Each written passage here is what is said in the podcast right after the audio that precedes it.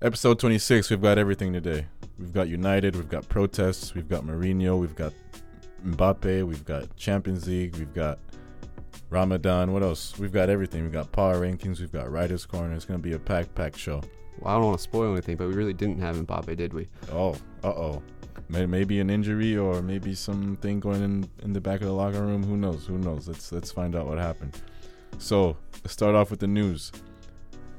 There was supposed to be a big match going on this weekend, Man United versus Liverpool, but protest happened, kind of canceled the game. Uh, initially, it was postponed, and there's no talk of when it's going to be played now.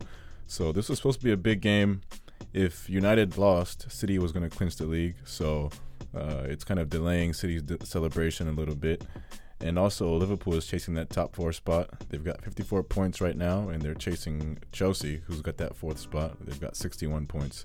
So, uh, big, big match. And I woke up Sunday morning ready to watch some great football, but uh, couldn't do it. Couldn't do it. The fans started protesting early Sunday at the team hotel. Uh, United couldn't even get in their team bus to make it to Old Trafford.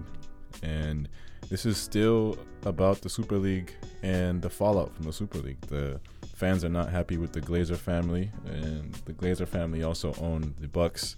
So shout out to the Bucs, uh, the uh, most recent NFL champions. And the game couldn't get going. The fans breached the stadium, made a mess. Maybe they had a little, little something to drink beforehand. Started throwing bottles around, and at a certain point, police had to come in on horseback which I saw, which was interesting. Well, they're getting medieval on us. They're getting medieval. It's England over there, you know. they're they're still back in the day. So the horses came out, the batons came out, the cops came out, and they basically shut it down. Right? They were like, "Hey, we're gonna push you back," and things got a little bit aggressive. You know, a couple stiff arms here and there, and uh, no one got trampled by any horses, so that's good. Everyone's nice and safe, but there was no football. And even after all that, there was still uh, no word from the Glazer family. You think? Do you think that was enough pressure for them to to look into selling this thing? You know, I saw a, a video of this reporter walking with uh, Mr. Glazer to his vehicle, just pressing him with questions. You know, are you gonna sell? Are you ashamed of what you've done? Just kept going in on him, and he just remained silent, unbothered, unbothered. Un- drove off in his fancy car. Nothing to say. Now, this United team is valued at 4.2 billion. So even if um, the Glazers decide to sell, there's going to be a short list of people who would look into buying this thing, and I'm sure this is a very lucrative investment, and it's it's uh, one of the most famous uh, brands in the world, and he's going to hold on to this thing until someone pries it away from him. The fans are trying to do that, but I don't think it's going to happen. I don't think it's going to happen. Yeah, we'll see. We'll see. I, I don't I don't see it happening either. But you know, with this postponement, I'm not that mad about it. You know, the fans were able to send a message, and imagine the final game of the season being Liverpool, Man United with some stakes on the line. That's a storyline right there for us. It's quite the storyline. More TV revenue, more shirts are going to sell. The Glazers are going to come out on top. They're going to keep making more and more money off, over this. Now, let's talk Mourinho. So, Mourinho left United, or let's say he got fired from United, and then went to Tottenham, got fired there, and just two weeks and one day of unemployment for Mourinho, and boom, he just signed a deal with AC Roma. Now, this is different from any other job that Mourinho has had before. He's going to have to build this one almost from the ground up. Um, he started his career off at Porto, which is the biggest club in, in Portugal. Then he went over to Chelsea after that Russian money came in. That's big money, big money to spend in the transfer window. I mean, unlimited amounts he can spend for that transfer budget. Then he went over to Inter, and one of the biggest clubs in the world, and one of the biggest clubs in Italy. In Italy, especially at that time. Especially at the time, and he tr- uh, actually won a treble there before moving on to Madrid. And we don't need to speak about how big that club is. And then now he's at Roma. Did you see this coming? No, I did not. But you know, knowing his history, the man knows how to bounce back. He doesn't stay on that unemployment line very long. Um, but I, I do kind of like the move to Italy. You know, he found a lot of success when he was there back in the early 2010s. We'll see what he can if he can replicate it. And it's going to be a difficult, difficult job he's got on his hands now.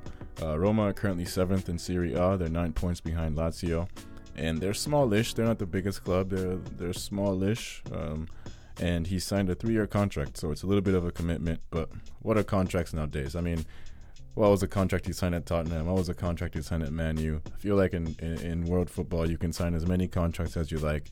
You can still get fired, or you can still transfer if someone's willing to pay the price. Well, how about all those teams that signed the Super League contracts? Exactly. We need they, they need to start structuring these contracts a bit uh, more stringent. I think maybe need, maybe they need better lawyers. Who knows? Now, I started thinking here with all these sackings that Mourinho is uh, has been going through. There's also these uh, severance packages that he he's been given, right? So this is speculative, but um, I read that fi- um, United gave him 15 and Tottenham gave him 15, which I want to say I heard Tottenham gave him 40 the other day, but let's go with 15 and 15. So that's 30 million he's making from just losing his job. That is incredible. That is incredible. Let's talk Mbappe. So, if you're like me and you don't watch Ligue 1, and Brian, do you watch? Do you, do you watch that league? No. no. No? Okay, good. So if you're like me, whenever a French team is playing in the Champions League, you expect their best players to play. Especially if it's PSG, you expect Neymar and Mbappe to play, right? So I'm sitting there, I see the team sheet come out, and I'm like, whoa, whoa, whoa, whoa. Where's my guy Mbappe? Not not not in the starting eleven. I knew something was off, so I was thinking, okay, he'll probably come on second half. But game came and went. No Mbappe. He actually missed Saturday's 2-1 win versus Lens in uh, the French league with a calf injury. So because of that, he was still out on Tuesday versus City, and he missed that entire game. And interestingly, Mbappe and Neymar have still not re-signed with PSG. Do you think these guys are coming back? They're certainly going to see some uh, lucrative offers coming their way um, from a number of different clubs. I, I think all the talks going on, I think Mbappe is certainly gone. Um, but you never know. That might leave space for Messi to come return uh, with Neymar in Paris. Neymar has been eyeing a move to Barcelona, and that would be interesting to see if Messi and Neymar just kind of switch teams a little bit. That would be that would be cool to watch. But uh, let's keep a close eye on that. Let's see what happens with Neymar and Mbappe. All English final, and did you? I kind of saw this coming. Actually, I won't. I did. I won't say I saw this coming. I did not see this coming. I I wanted to see Madrid in this final, but damn it, we couldn't get it done. We couldn't get it done, and PSG couldn't get it done on Tuesday. They lost four one on aggregate. It's a pretty dominating performance that City put on in both legs. I think. I think the City team this year is really put it, separating themselves from all the other teams in Europe. I mean, the depth of this squad is just ridiculous. There was a moment in that game uh, near the end. I saw Sterling and Gabriel Jesus and Sergio Aguero just casually come in, just casually warming up and coming in in the game. I was like, hold on, hold on, hold on, hold on, hold on. Who is this man just chilling on the bench? Just boom, Aguero, boom, Sterling. Is there a team that's can match this depth that City has got going on right now? No, absolutely not. I think the one team that you might can speak to would be uh, Bayern Munich in terms of depth. Um, but I think City has the more balanced team, and it's pretty amazing too. They've, they've been finding the success largely without an out and out, out, and out striker. Um, you know, they've played their best football playing in that false nine type uh, formation, and it's been a joy to watch. And they came out this game in a 4 4 2. No number nine. They had De Bruyne and Silva up top there. And it worked out perfectly, I think. The beginning of this game was amazing. There was snow on the pitch, and somehow the quality of the players was so high that you didn't even notice there was a whole bunch of snow on the pitch. They were just pinging balls left and right. like it was sunny out and the pitch was completely fine. Now, I want to highlight Ruben Dias here. He had an amazing game. And the number of times he saved goals, the number of times he saw the running the runs come in from either Icardi. I mean Icardi was absent. I didn't even know Icardi was playing until I saw him come off the pitch. and that's not good for your out, out number nine. Um, not very good for the future of PSG. Looking at um, now Neymar and Mbappe not re-signing, so it's it's going to be interesting to see how they bounce back. But in terms of the game, uh, Zinchenko was amazing. He actually had the most passes in this game uh, on the City side, and I was expecting that to be De Bruyne, but he had uh, the most crosses in comparison. Um, Mahrez was amazing down there on the right side. Two goals, bagged it in. And Foden, Foden just keeps showing his class. He's a star. Just keeps showing his class. I was I was a Foden hater at the beginning, but hey, you know I, I can't hate anymore. I'll be honest. You're, you're gonna take him over uh, Christian Pulisic now. I'm I'm I'm gonna take him over Christian Pulisic now. I don't know what I was thinking earlier in the season, but he's proven me wrong. He's proven me wrong, and uh, he's an amazing player. He works so well in that in that city system. Uh, I think I think he's gonna be an amazing player this, as these years come on. And PSG, did we see much from PSG this game? No, you know there was a few glimpses in that first half um, where they created chances. Um, you know, Marquinhos had a header that uh, had an opportunity. Neymar made a few runs, but Ruben Dias and John Stones largely covered that up. Um, and you know that Di Maria second half red card didn't help their cause at all. Now, funny thing about that Di Maria red card, um, I got I got word from one of the balls listeners, Ben, that the commentator after that Di Maria red card actually pointed to uh, Di Maria Di Maria's Latino ethnicity as a reason for the temper uh, outbreak there, mm. and he profusely apologized uh, a couple minutes later, but that went under the radar. It went under my radar until um, it was brought to my attention. So maybe there might be some changes in CBS coming up. We'll see. Let's keep a close eye on that one. Yeah, he's probably gonna have to be apologizing quite a bit longer for that. Oh, oh yeah. So City booked their ticket. Boom, they're going to Istanbul. Now it came to today's match, Chelsea Madrid. I won't lie. I saw Hazard in the team. I saw Ramos in the team. I saw Benzema, Luka Modric, Ferland Mendy, Toni Kroos, and Casemiro. And I said, wow, we're going to run this team up and down the pitch. We're going to score so many goals. And we didn't do any of that. We came out uh, just passing the ball around. Uh, Chelsea came out with a mentality of, hey, we'll let you guys pass the ball in your own half. And they just asked us the question can you break us down?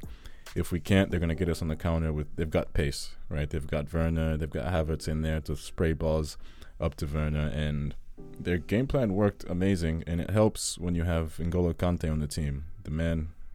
The man who can be in multiple places at the same time. I thought only God can do that, but he, Kante must be God. Uh, Kante must be God because this guy got his second man of the match. He's man of the match over both legs, which I'm not sure if that's ever happened before. Uh, maybe maybe in the days when Messi was just running rampant uh, over there, but an all English final. So, what do you think about an all English final, and what do you think about this game? Well, Chelsea's performance was brilliant. You know, they, their game plan was it was perfect. Like you said, they're letting Real come to them and taking off on the counter. Um, they were pressing well. Their midfield owned what um, you know, Kroos, Modric, Casemiro. They don't get dominated like that. But like you said, Kante was all over the place. Jorginho held it down. Mason Mount was a threat, and he found the goal. And Real Madrid just looked old in that midfield. There was no bite to this Real Madrid team.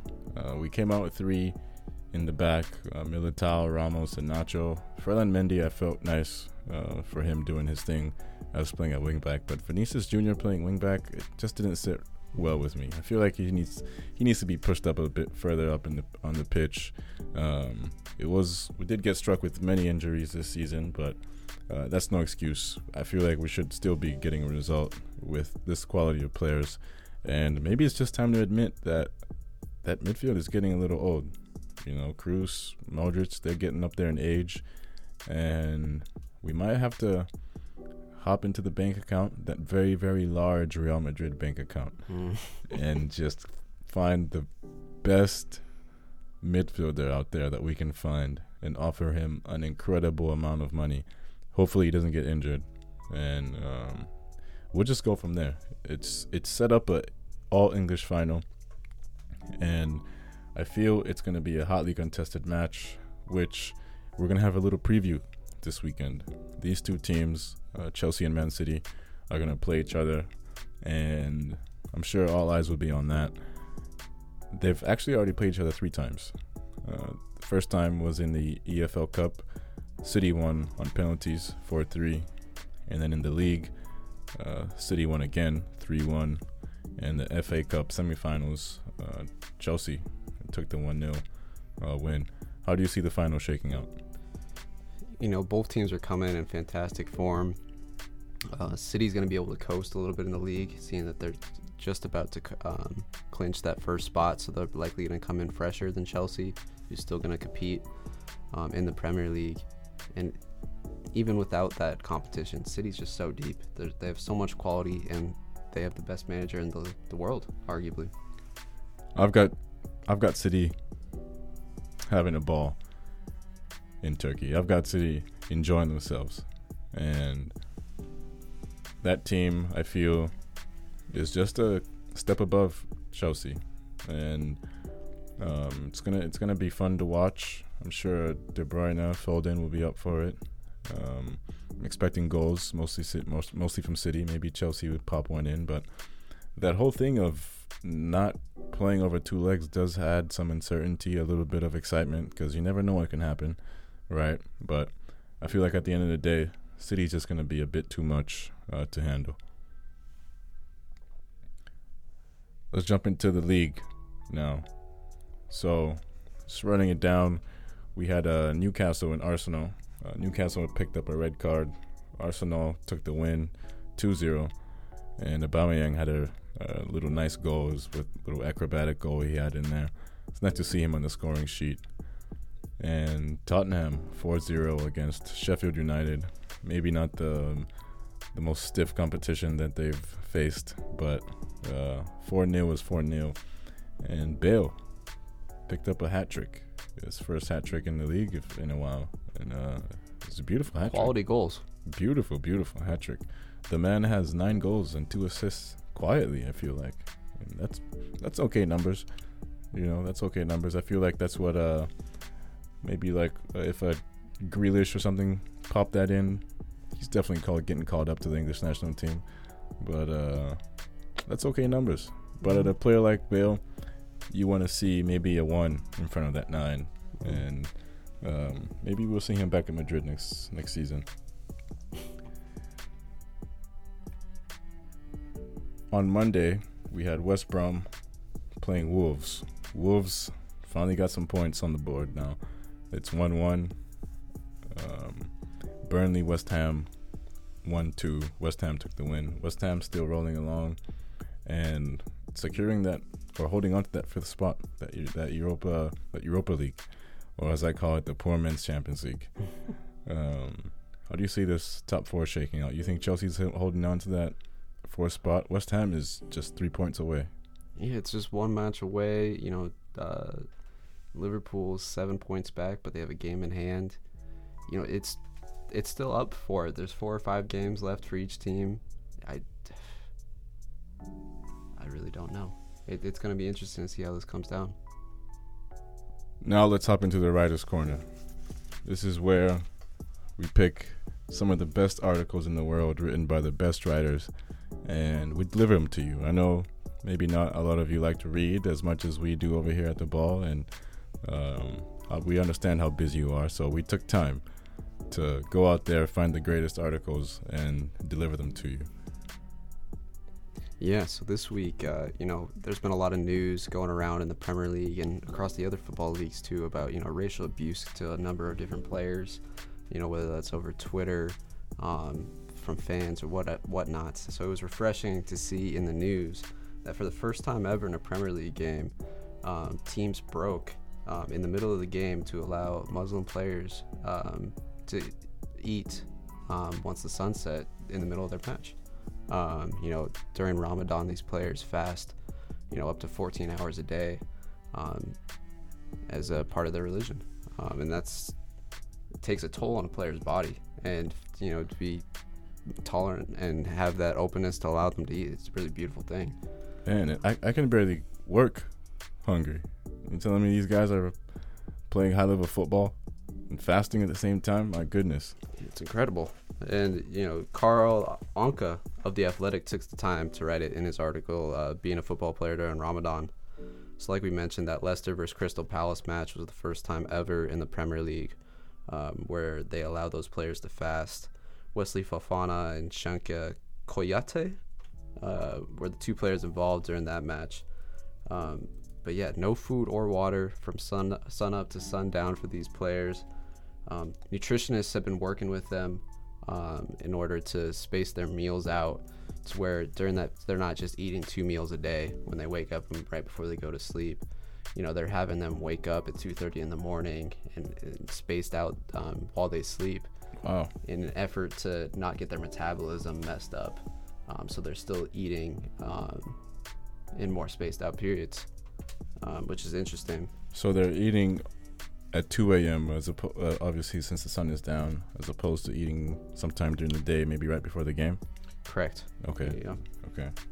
You know, interestingly enough, the uh, Muslim population in the Premier League's changed drastically since the 90s. In the first year of the Premier League, 92 and 93, there was one Muslim player on the rosters.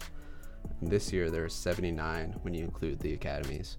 Wow. So there's been a huge growth in the Muslim population in the Premier League. Um, you know, they account for uh, what I believe was 1.6 billion people on this earth. So it's it's a massive group uh, yeah. that's really somewhat underrepresented in the Premier League. Definitely. Um, you know, a couple big highlights for Muslims players um, during the Premier League was in 2012 when Yaya Toure won Man of the Match for Manchester City. Um, it was customary for players to be given a bottle of champagne um, as, when they won, but he had to turn it down. Turned uh, it down. Uh, you know, since as Muslims they don't drink alcohol, um, and that sense has been phased out as a result. Um, I think. So they don't. So they stopped giving the champagne. Mm-hmm. Wow. Following Yaya Toure's lead.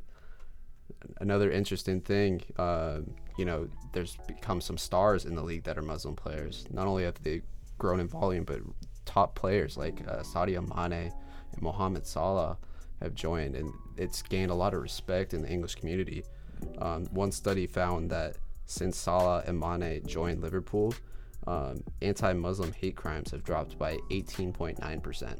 Wow, these guys are making real change, and uh, especially with all the racial abuse going on, it's it's good to see that um, just more awareness and seeing these um, Muslim soccer players practicing their religion is kind of almost normalizing, and it should be normalized, but uh, it's now it's um, in our faces and it's normalizing and it's making people more aware, which is which is good to see. Yeah, it's a really beautiful thing. Um, and you know, thank you to Carl Anka and Athletic for uh, bringing it to our attention. Now it's time for the Balls Power Rankings. So we're just gonna go straight top five Premier League teams. There's not too much going on, not too much movement that's going to happen on the top. So we're going to go number five, West Ham. Currently have the fifth spot. They've got 58 points. Number four, we've got Chelsea, 61 points, holding out that Champions League spot. I think you could argue they might be higher with their given recent form. Let's see what happens on the, on the weekend. I feel like if they get a result against City, they're going to start charging up that table. And number three, we've got Leicester, 63 points, only two points above uh, Chelsea. So that third and fourth spot, tight, tight, very very tight. And then skip up a little bit, United, number two, and they've had a low key good season this this year. I know they've they've been resilient. They've gone through a lot of ch- changes, and uh, Ole Gunnar Solskjaer needs more credit with, with with what he's done with this team, and they're chilling there at the second spot. They could be up north of 80 points by the end of the season. It's incredible what they've done, what been able to do this season. You'd think back in the Mourinho days, finishing second was seen as uh, a great achievement. Now Ole Solskjaer has matched them, and uh, they're still in the Europa League. And it's possible that he just might have the same record, finish second, and also win the Europa League. So shout out to Ole, Ole Gunnar Solskjaer. And number one, of course, you've got City. Right now, they've got this thing in cruise control. They're just waiting for the they're just waiting for the keys to just turn off the car, start celebrating, get out, pop at the bottles, pop the bottles, you know. And they've had an amazing season. They've got 80 points so far. They've scored 71 goals, and these guys are rolling. These guys are rolling. They've got 25 wins. City, or Manchester United, who's second, has 19. So they have just been doing their thing, and it's great to see. It's great for the league. It's great for football, and it's going to be great for the future of Manchester Manchester City. Thanks for tuning in to the Ball, airing every Wednesday on Apple iTunes and Spotify. Let's get the ball rolling. See you next week.